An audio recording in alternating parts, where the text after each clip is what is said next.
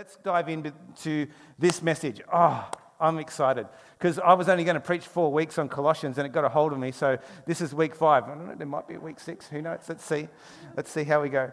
Um, but we, look, we were looking at, um, we've been looking at through this series that theme, Jesus over everything. And Colossians 1 16 says, For in him all things were created, things in heaven and on earth, visible and invisible whether thrones or powers or rulers or authorities, all things have been created through him and for him. He is above everything. He is over it all. He is in it all. He was before it all. He'll be after it all. He is all. Christ is all. And that's what Paul places his emphasis on. Christ is all in all. And we've got to remember, though, this book was to address some heresies that were happening in the Colossian church Things like Gnostic mysticism, which looks after a higher knowledge, and even went as far as to deny that Jesus was God's Son in the flesh.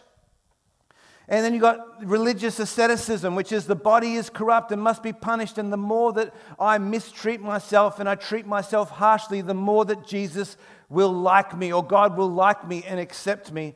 And then religious legalism is that trying to continue to fulfill the law that was fulfilled through Jesus. So that's what we looked at through week one. Week two, we looked at turning misery into mission. Paul writing from prison, but still able to accept that he has joy in the mission, even though he is in prison. How many people, I can, I can do this now, hands up, how many people would, if you were in prison, would be happy about it? No one put their hand up here. So, I don't know, maybe down at the park or up at Neil. You guys are very spiritual up at Neil. Probably a couple of people might be able to find the joy up there uh, for being in prison, but not me. No, I'd be miserable. I'd be a misery guts, but we've got to turn our misery into mission. Um, week three, we looked at believers beware, looking at the warning signs for empty philosophies and religious legalism that all of these man made disciplines that we try and take on and to try and make ourselves more like God, they are all worthless outside of Jesus Christ. And last time I spoke, which a couple of weeks ago, we talked about what are you wearing? What are you wearing? Putting off old stinky clothes. Let's, let's ask an honest question right now. How many people when you get a brand new, clean set of clothes, maybe for Christmas or for a birthday, or, or you just go down to the shops and you buy yourself some brand new clothes and they're great. How many of you will go, Oh, these are awesome? I'm going to put them on over the top of my old stinky clothes. And I'm just going to wear them because they look cool See, this is what Paul was trying to say in this whole passage, and we're going to dive into a little bit more, is that we actually have to take off what stinks to put on what's clean. The two things can't, can't coexist. If you want to wear the clean clothes, you've got to get rid of the old stinky stuff because you know what? The stink would just seep through and it comes through. So we need to learn how to take off the old, dirty clothes before we can progress. Amen? So last time, this, service, this message was supposed to be four points. So I only got through two of them. So we're continuing with the other two today. We looked at being clothed in glory and clothed in righteous, righteous, righteousness.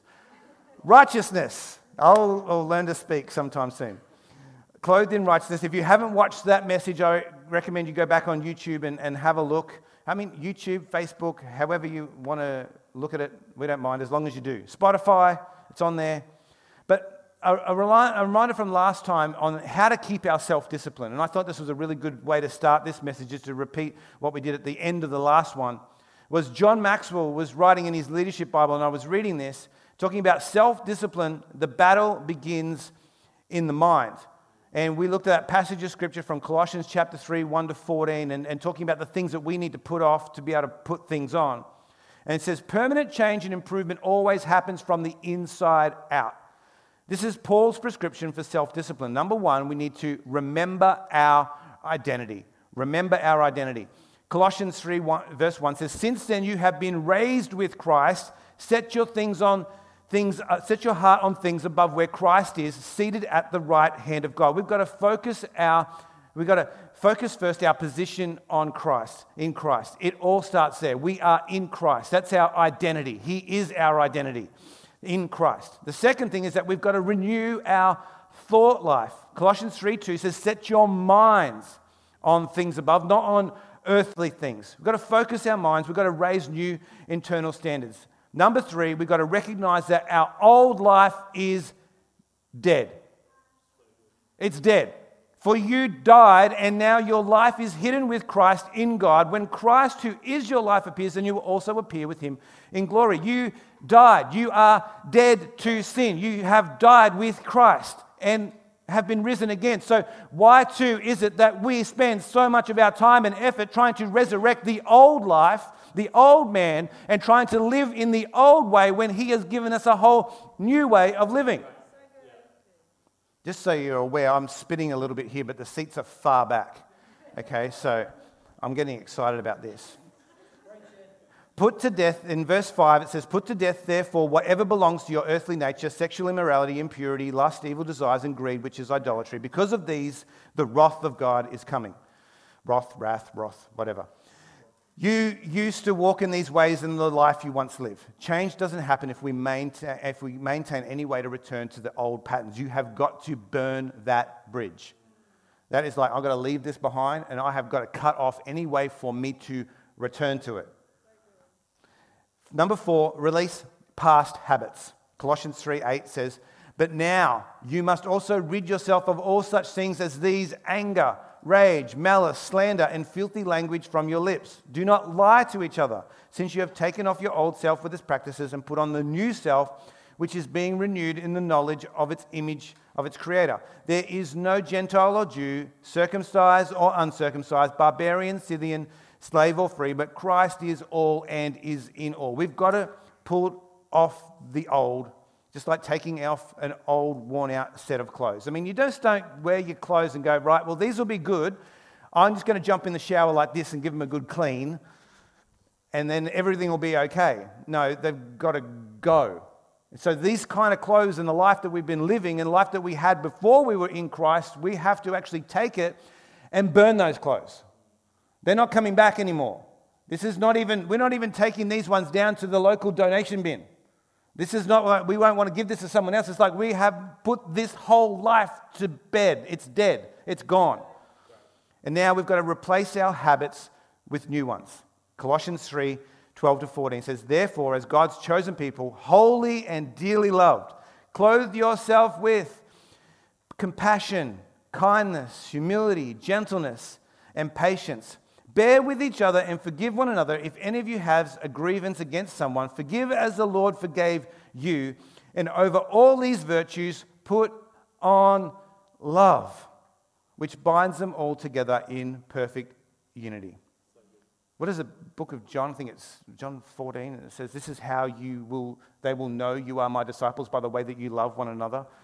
If I'm wrong with the passage of scripture, I apologize. I'm just, I don't know, who has a memory anymore?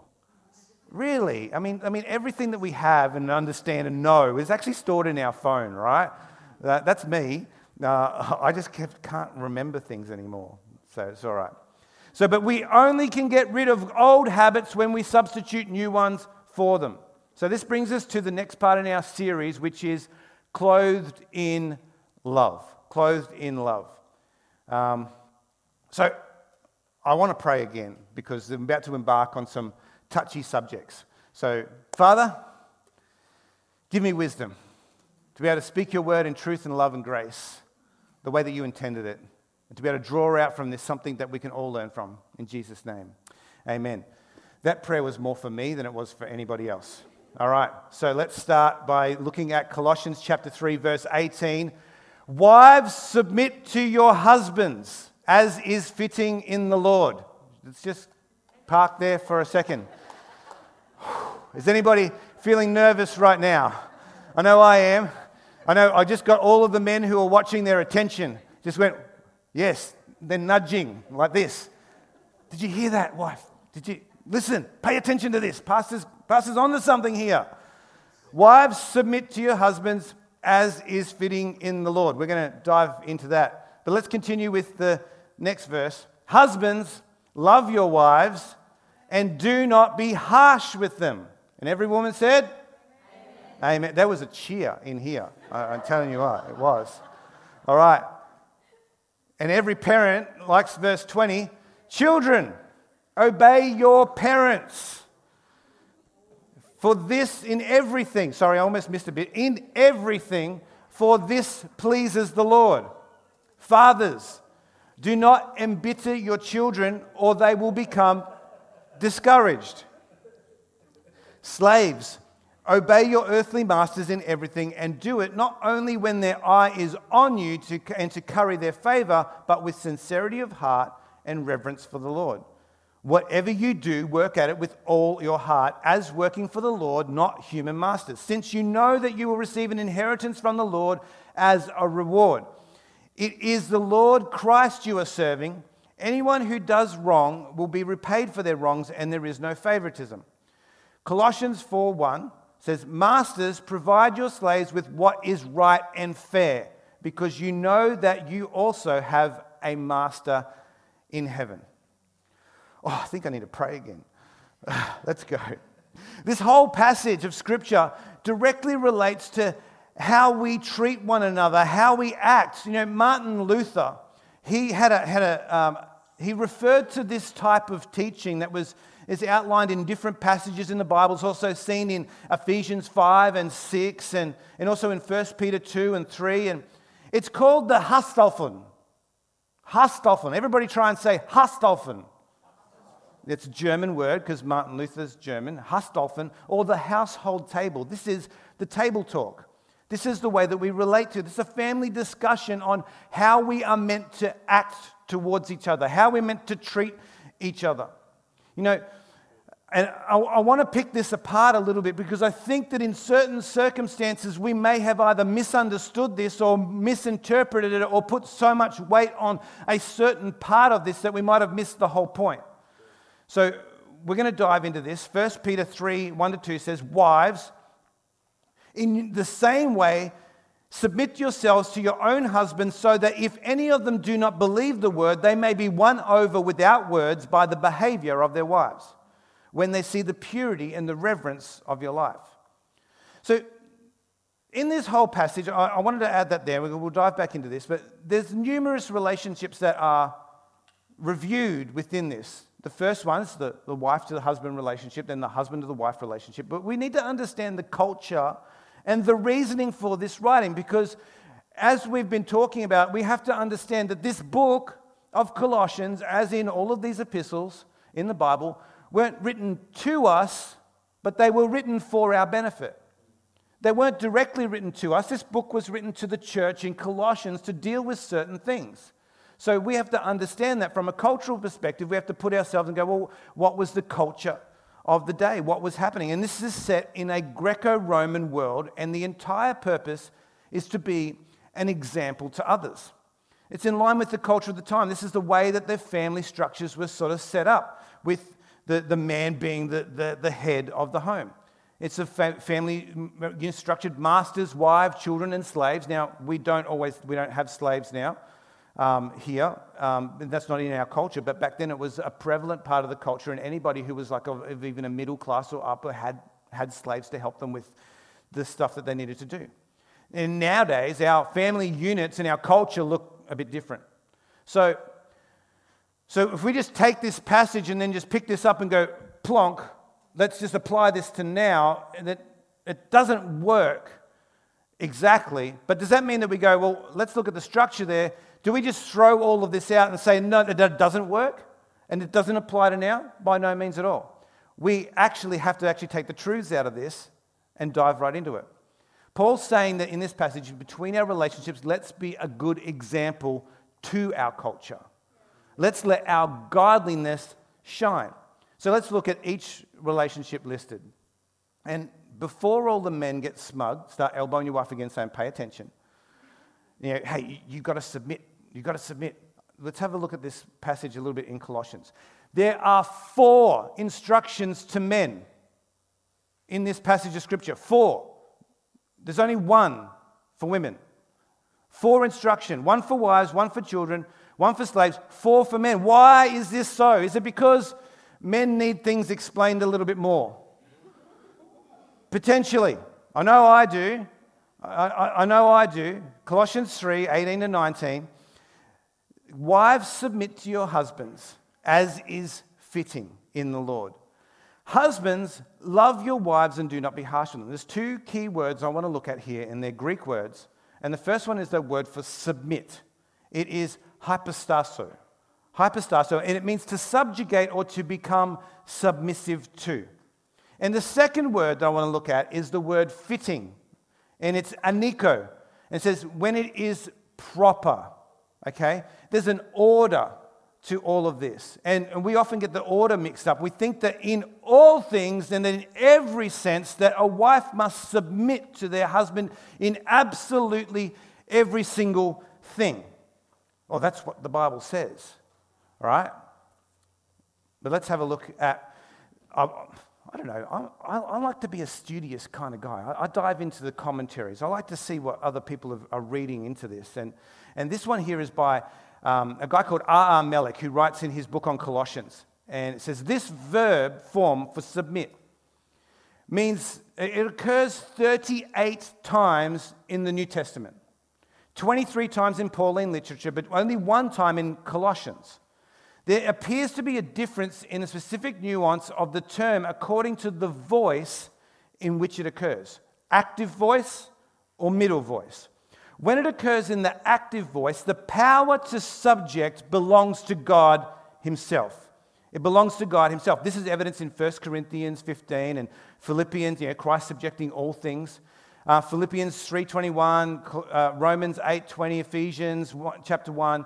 In the middle voice, though, in, in the middle voice, it describes a voluntary submission which resembles that of Christian humility. It's not a forced thing.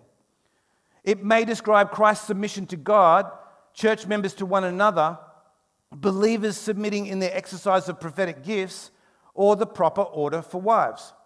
This latter use appeals to free agents to take a place of submission voluntarily. The term does not suggest, I want you to hear this, the term does not suggest slavery or servitude, and certainly never calls for the husband to make his wife submit. Got real quiet in here. Is it loud down at the park? I hope so. This is what I surmise from this it is the wife's role to submit to the godly leadership of her husband. It is not the role of the husband to make her. Does that make sense? Is, that, is that making sense? We've got, to, we've got to note that we've got to really closely, this submission, which is called on for wives, is voluntary. Let's look at the next thing. And when we're talking about with children and slaves, the word used there is different than the word submission. It's obedience. And it's quite clear in all things, in everything. So the word submission is so different. Wives, submit to your husband as the biblical, godly leader in the house voluntarily. It can't be something that's forced. Once it's forced, it becomes tense. And we start to break down the order that God meant for us. It's a different relationship. Let's have a quick look over in a book of Ephesians, chapter 5. Husbands, love your wives, just as Christ loved the church and gave himself up for her. We talked a little bit about this last year in our series on Ephesians. There is a lot of onus on husbands to actually love their wives like Christ. Christ died for the church. He died for us. He, you are called as a husband to lead your family in a way that lays down your life for them. Laying down your life also means sometimes laying down, I'm right. It's really, really quiet in here. the way Paul describes the way we love our families is to love them like Christ, to lay down your life, to serve them, to sacrifice for them, to love them. That's why we need to put on love to be clothed in love. If we can honestly learn to treat each other with love, our community will see it. Right? John, okay, it was John 13, 35, not John chapter 14. By this, everyone will know that you're my disciples if you love one another. Love is the highest value or piece of clothing that we can put on. It is essential and it is central. It's Much of the New Testament is all about how we love one another. So we've got to pull on love. We've got to understand that love leads us to unity. Colossians 3:14 and over all of these virtues put on love, which binds them all together in perfect unity. And finally, if I can just have Georgia come and play the keys for me, we need to be clothed in prayer clothed in love, clothed in glory, clothed in righteousness, clothed in love, and clothed in prayer. Colossians chapter 4, verses 2 to 6. Devote yourselves to prayer, being watchful and thankful. And pray for us too that God may open a door for our message so that we may proclaim the mystery of Christ for which I am in chains. Pray that I may proclaim it clearly as I should. Be wise in the way you act toward outsiders. Make your most of every opportunity. Let your conversation always be full of grace, seasoned with salt, so that you will know how to answer everyone. I think it's important that we need to devote ourselves to prayer. Prayer, it's a gateway for us to have relationship with God. It's if we put it this way, it's, it's kind of like it's a, it's a part of our worship. How do we approach prayer? How do we how do we come into his presence in prayer? How do we how do we do this? How do we actually make how do, how do I know if it's working? How do I how do I how do I make it work? And we have so many questions around prayer. Because so often we'll, we'll pray and we'll, we'll do it out of duty and we'll do it because we've been told that we have to and we, that we need to. And like I'm saying now, but we often get confused and, and maybe even frustrated because we don't actually get what we think we want out of our prayer life. Has anyone else ever felt kind of like what I'm explaining? One person, it's good. I'm not alone. Thanks, Pastor Greg. but we get frustrated and we get confused about how do we pray, but we need to devote ourselves to prayer. So, what does it mean to devote ourselves to prayer? Well, I think it's by putting a system in place that helps you to actually then have a freedom where it stops being a system and starts being a lifestyle. It becomes part of our everyday, it becomes part of our relationship, if I want to have a good relationship with Rachel, my lovely and beautiful wife, if I was to go three weeks without talking to her, how do you think that's going to go? It's not going to go well. And I'm as disconnected from it as she would be disconnected from it. She would be longing for the relationship as much as me. Do you know and understand that God longs for us to love Him and to be in His presence? He wants us to come and sit at His feet and be in His presence and to pray and to bring our petitions, but to, to create a lifestyle of prayer. Prayer in Colossians, it's robed in thankfulness, it's worship, it's petition. But prayer exalts God and puts him in his rightful place. So I've just got as we wrap up, and this has kind of been a, a bit of a th- three part kind of message in one. How do we pray from Colossians chapter 4? Is that we've got to be devoted to it. Being devoted means that, oh, I tried that. I did. I actually got up three mornings this week and I did that. I prayed, and well, I don't feel any different, so I might try something else. No, devoted is devoted. Devoted is devoted. Let's, let's get, you know, the Greek word meaning for devoted is devoted. Um, I can't explain it any more than that because that's what it means. We are devoted to God. Let's, let's make it a part of our daily habit. We need to be watchful in our prayer. You know, Paul reads in the, in the scripture that says, so devote yourselves to prayer, being watchful and thankful. That's the third one. We've got, we've got to be thankful in our prayer. That's how you enter his courts with thanksgiving and enter his court uh, is with praise. We've got to come boldly into his throne room and thank him and praise him and worship him and give him glory. That's a great way to start.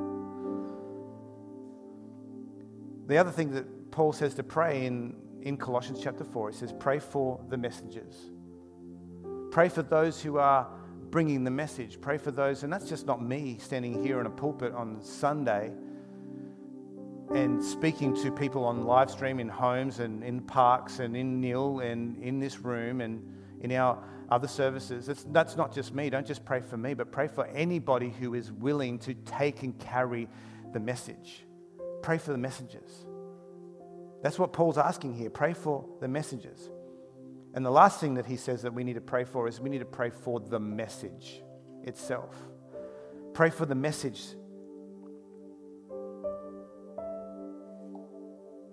Pray that I may proclaim it clearly as I should. Pray for the message. When we pray, we're going to remember the themes of this whole series in the book of Colossians is Jesus over everything. And I get the picture right now. As I'm speaking, I've got more notes. Let's just leave those notes alone. I get this picture of Paul talking to wives submitting to their husbands. And in this way, it being a voluntary act, a, an act of, I'm going to humble myself. We are, let's, let's put it this way, we are the bride of Christ. We are to submit ourselves to Him. Not forced, not legalistic, not structured, you must do this, this, and this. But when it comes to our relationship with God, when it comes to our relationship with Jesus, He's the husband. So when it comes to our prayer life and our devotion life, let's take it from that perspective. Let's submit ourselves to His leadership, male, female, doesn't matter. But we can actually take something from that verse. Colossians 3:18, wives submit to your husbands as is fitting. It is proper for us to submit ourselves to God's oversight and come into his presence. Come on, why don't we stand this morning? We're going to pray. Father, we just thank you for your word. We thank you that you can take what has been spoken, the scripture, to speak into our hearts, to change us from the inside out. And I just pray today, Lord, that you've taken this message, that you'll cause change to come from it, and you'll cause chains to fall. It doesn't matter what scripture is read, it is all powerful. And I pray right now that as we have read this, as we have spoken this, that you would cause chains where people have been shackled in bondage to break. Father, I pray for godly relationships between husbands and wives and children and fathers and mothers and between workers and their bosses. Father, how do we honor? Father, I just pray that you would just continue to speak to us, challenge us, and change us as we come into your presence. You know, all of this relationship starts with accepting Jesus as our Lord and Savior personally. And today, I, I, don't know your situation. I don't know your background. I may not even know you personally. But I want to invite every single person here to say a prayer with me, giving over, giving your submission to God, handing over control, asking Him to come into your life with Jesus as your personal Lord and Savior. Will you pray this prayer with me right now? Say, Dear Lord Jesus, I ask you today to come into my life and give me a brand new start. I am sorry for all of my mistakes for all of my sin. And right now, I come and lay it at the foot of the cross where you died. I submit myself to you willingly, voluntarily, and openly. Jesus, come in. Take control. Be the Lord of my life. In Jesus' name. Amen, amen, amen. Come on, can we give congratulations to anybody who's been praying that prayer right now, whether you're in the park or up at Nil or online in your living room? We believe in the best for you. And we would love to help you start on this next step in your journey, and that is to come in and, and get a, a, Bible from us. I'd love to be able to meet you personally, pray with you, or even on the phone. We'd love to connect with you in some way, be able to give you um, this word of God. Hey, I want to encourage everybody again. Things are changing and shifting in our nation, in our state. Come on, can we just continue to be praying for our government? Continue to be praying, you know, not just that, oh, man, this is hard. I find this really challenging. Because I just want to pray, God, give me my own way all the time. Does anybody else kind of feel, yeah, okay, we've got more hands on that, so I'm not the only one.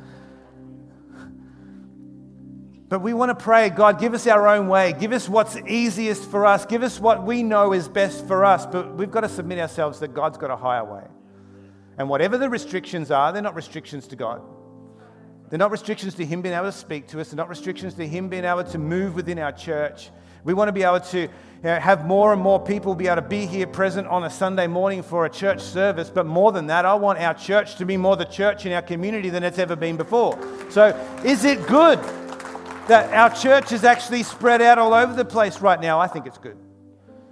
But we're going to make some decisions over the next couple of weeks about how we progress, and different churches are doing different things. And don't look at this church and go, well, they're doing the wrong thing. And don't be judging of that church and they're doing this thing. Let's be focusing on what God's called us to do, and that is to love God and love people.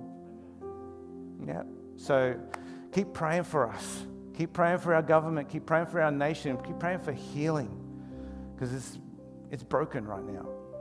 But you know what? A divided world needs a united church. So we need to be united in prayer together, praying for the peace of our nation. Come on, let me pray one more time for you as we close this service. The Lord bless you and keep you. The Lord make his face to shine upon you and be gracious to you. The Lord turn his face towards you and bring you peace. God bless you, everyone. We love you. Have a fantastic week ahead.